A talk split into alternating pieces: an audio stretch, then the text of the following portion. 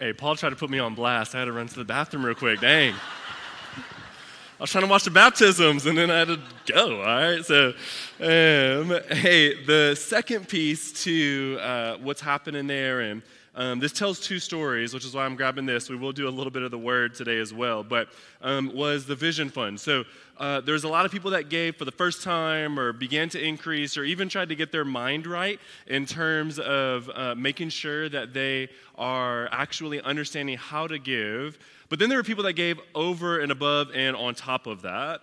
And so what you see behind me there is actually what we call the Vision Fund. Remember, we kept kind of putting that in front of you each week. These are people that gave above and beyond the regular things so that we can do some special things as a church.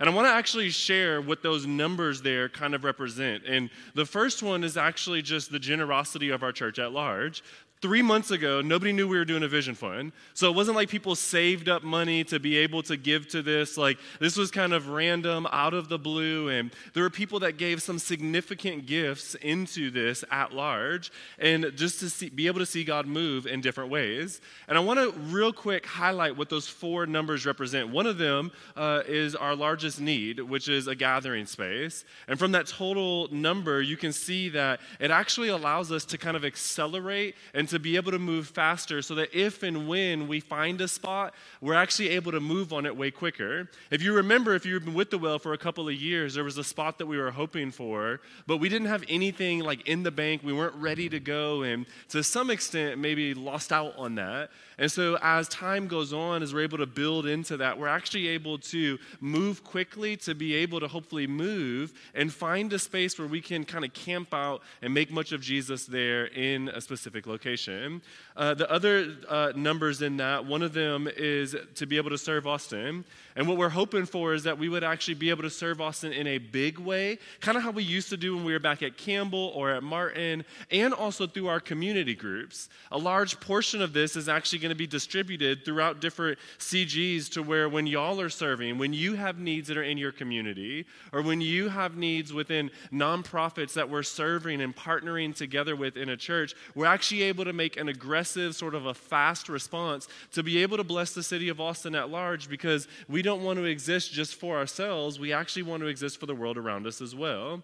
In fact, if I can just boast in our elders real quick, usually when you do some sort of fund like this, uh, 90 plus percent goes to the church because the church has need and the church has things that are happening. We did the exact opposite, and the elders really encouraged that most of it actually goes outside of us. You see, this is going to go outside of us, or church planting is actually going to go outside of us as well. Though it's internal where we build up, we're actually sending out to no real benefit of the well at large. And so 25% goes to our largest mission and vision to be able to plant churches. To put that number in perspective, perspective, it actually allows us to do about uh, one national plant or like three international plants quicker than what we were able to do even just a month ago. And so the giving allowed us to accelerate the vision in that sense. And then within the minority residency, to be able to create these funds that would uh, break down the barrier that often exists for minorities to step into ministry, that we would be able to actually train and develop and uh, support and then hopefully multiply them out as well. And so I just want to say, as your pastor, and as somebody who uh, was a little bit nervous about this when we did this, because it was like, yo, we got a young church, right? Like a lot of people are on the first bullet point of their resume, which means you ain't making no money yet. and the fact that this much came in is a blessing to the kingdom of God, y'all. And so let's praise God for this.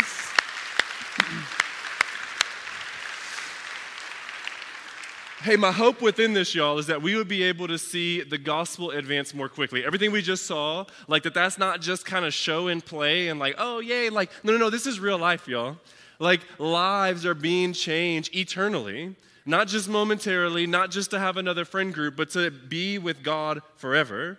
And that's what we get to celebrate at the end of our time today is really our biggest celebration, if you will. The culmination of it is actually the multiplication of a whole entire church.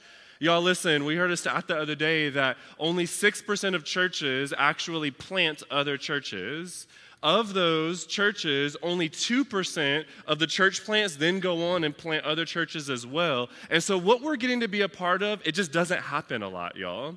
Like, we're getting to see something really beautiful here. So, I want to spend just a few minutes in the Word to kind of frame our mind so that we can actually celebrate what God is doing amongst us. Because I think baptism we kind of get, and, and child dedication we kind of get, but church planting, it can kind of seem ethereal to us or like we're out of the picture until we realize how God has been at work amongst us. And we need to bless the name of the Lord, y'all.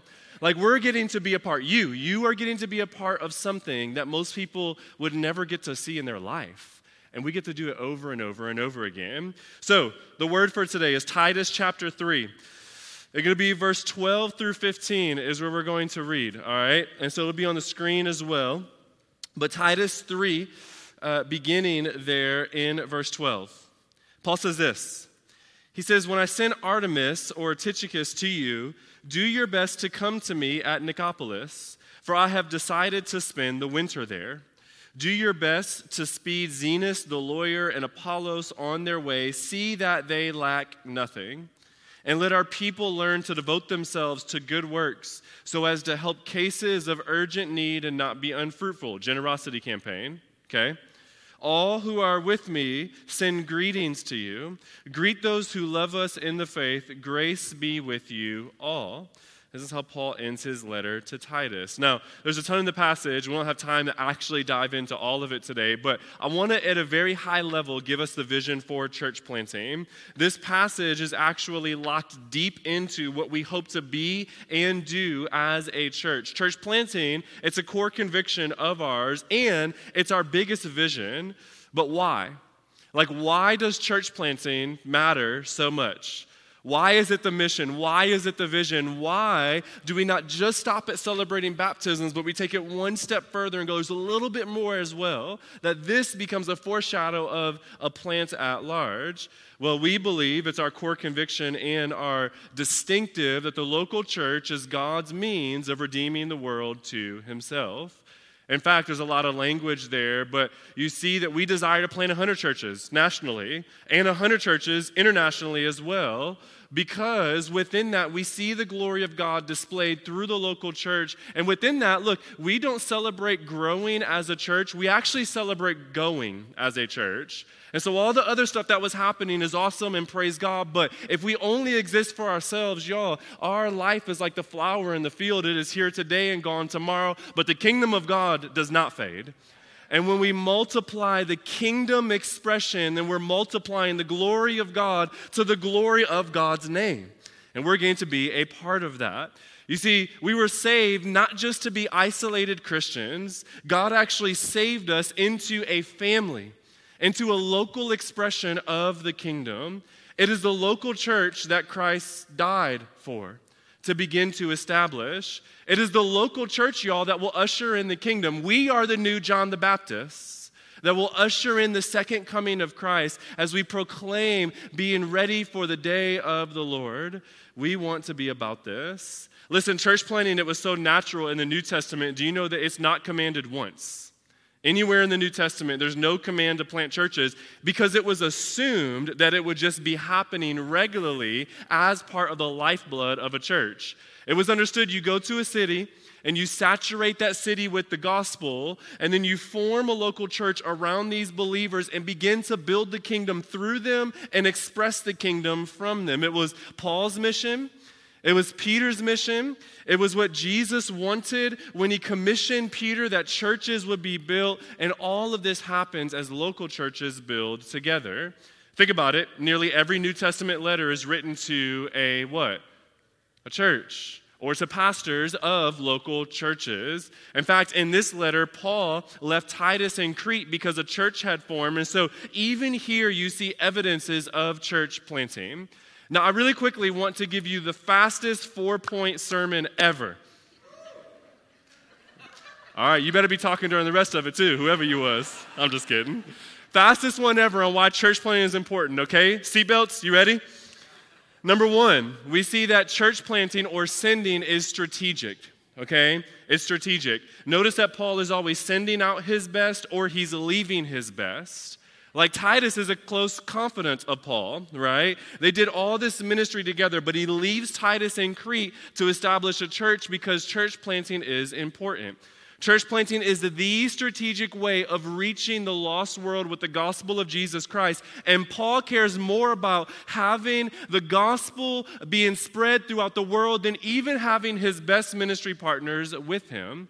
He wants churches established. You see on the screen there, Paul is at Nicopolis because it's a very strategic city. It was a port city that people came in and out of all the time. And so, if Paul could plant a church there, then many people would hear the gospel. They would be able to take the gospel back to their area and plant more churches, and Jesus' name would be glorified because he is glorified as people worship him.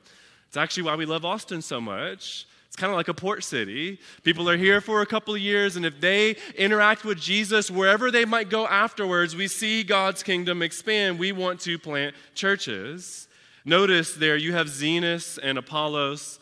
You have Zenas the lawyer, the marketplace worker, and Apollos was a minister. According to the book of Acts, he was a phenomenal preacher, actually. And so both are needed for the sake of the gospel. Paul is being strategic in having them come to advance the work of God.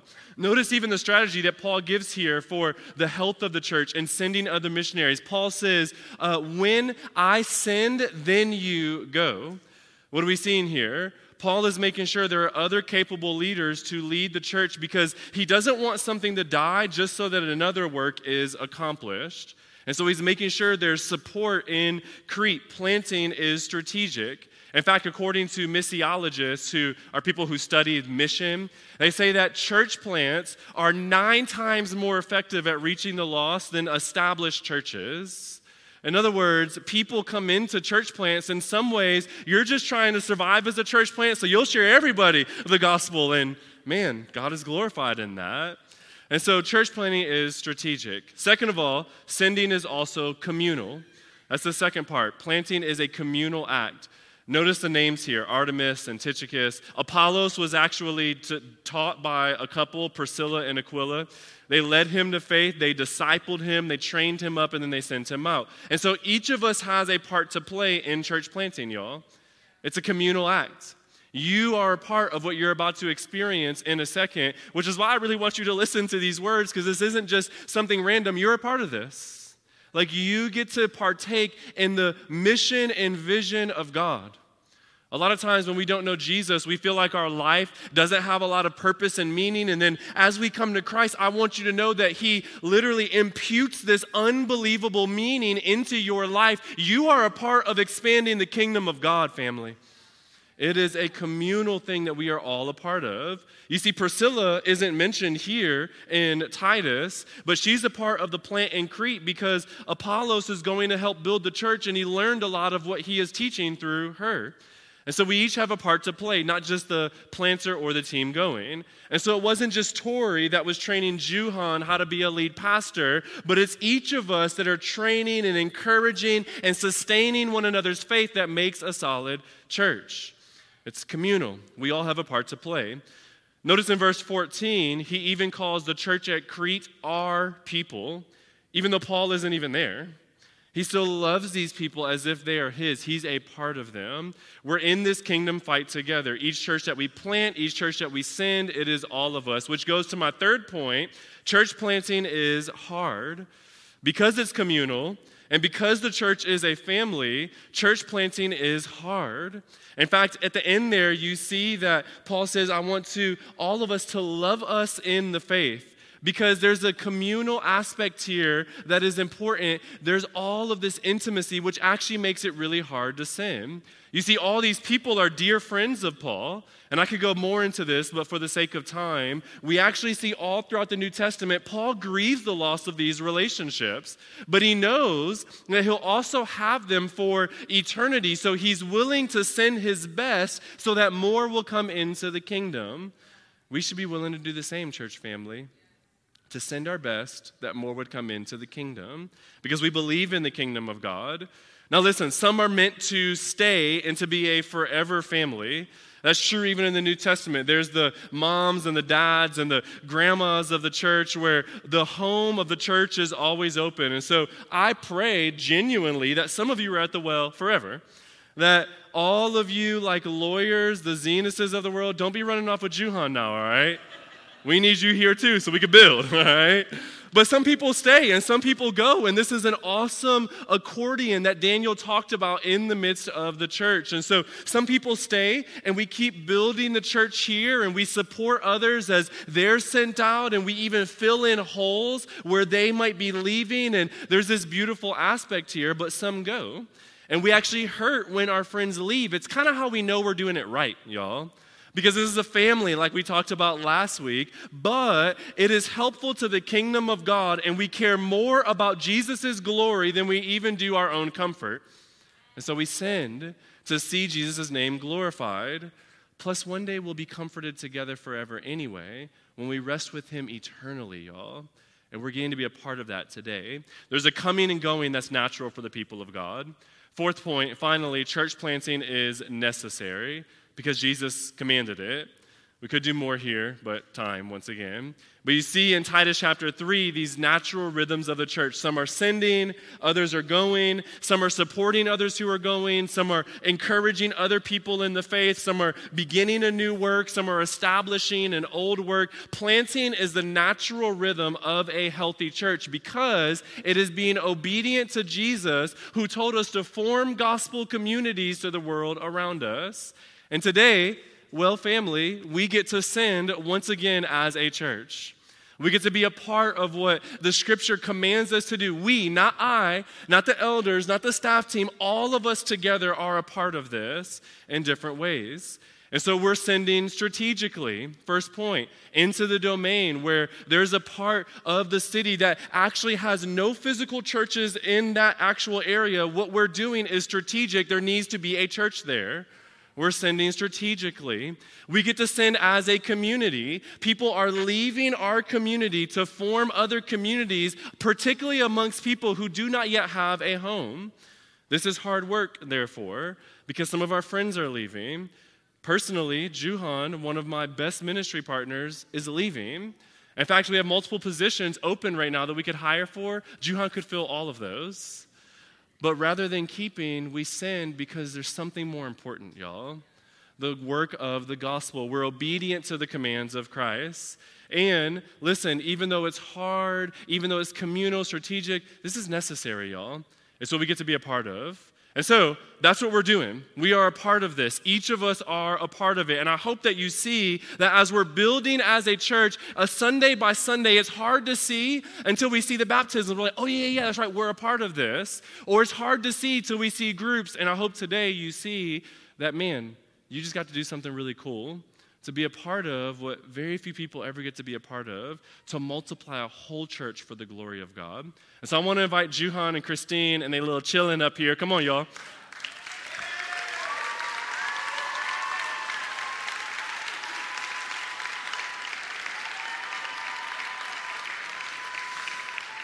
And, and as they're coming, I, I just want you to know they've been a part of a really intensive two year plan and we feel confident to send them out as a church, all right? What up? What up, Z? How are you? Yeah. Um, they've been a part of a two year uh, development process that the, uh, the elders at the well, we feel confident in their ability to go. We feel confident in Juhan's pastoral ability and Christine's pastoral ability that there would be a building up of people around them. We feel like they're going to do a good work, and so we want to bless them as a community. We also know, though, that it's not just the leader, right? But it's the whole team of people that make up a church. It's not just the pastor. In fact, it's not even just Christ himself. He's the head, but we are the body. All of us make up the church. And so I want to bring up the whole entire team, uh, the Bridge Austin team. If y'all are ready, come on up. Y'all give it up for them. There's a lot of people. Hey, step out in front. Yeah.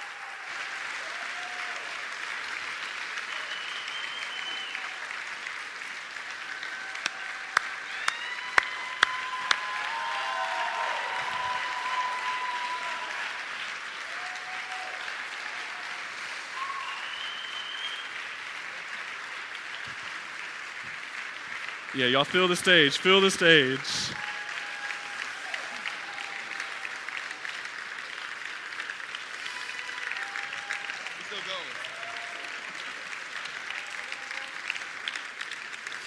Praise God, praise God.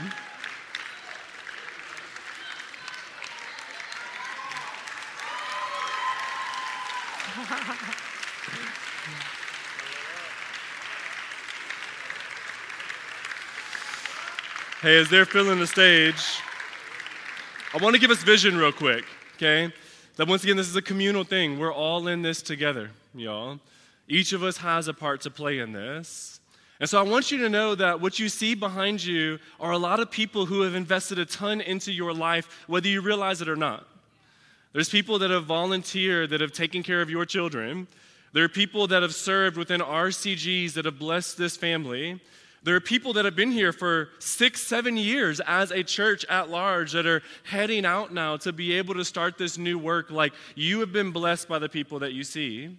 There's been all of this serving, all of this encouragement, all of this building up that has actually gone into your life. And I want you to feel the beauty of that. Because what that means is that if they bless you, will they not bless other people as well as we commission them to start this new work? Here's the other thing I want to do though. I want to know want you to know that man, you're a part of this as well right? We did the giving right before, not to just celebrate the giving, but to say, listen, everything that you give, part of that money goes to church planting. Like, we're serious about this, y'all. We want to plant churches, meaning if you've given anything, if you've served in any way, like, you're a part of this. Like, you should feel a joy in your heart to go, there are people that don't have a church home right now that will because of the work you've done. You get to be a part of this, y'all. And so I want to do this. It's always risky to do a live illustration, but sometimes you know they're going to be good, okay? Listen, there's a lot of faces that you see. And what I want to do is I want to show how churches bless churches. There's not competition, right? There's not like like we have joy to send. It's hard, but it's necessary. And so what I want you to do is that if you've been blessed by somebody here on the stage that you see, okay? Maybe Juhan, Christine, they've blessed you. Maybe there are people here that have watched your kids, that have served in your CGs, that have discipled you, that have just encouraged you one Sunday and you were like, man, I'm glad I'm here, or whatever it might have been. In a second, not yet, but I actually want you to stand. And as they stand, Bridge Church, I want you to see the impact that you've made before you go make an impact somewhere else. That by serving on worship, by blessing other people in different ministries, by serving uh, our kids, by discipling others, by being on our staff team in the past, or all this different movement that has happened that you have blessed many other people. And I want you to see that before we commission you out to even give you confidence that if you can bless our church, you're going to bless in other areas as well. And so, the Well Austin, if you have been blessed by anybody on the stage, would you actually stand up right now? Praise God.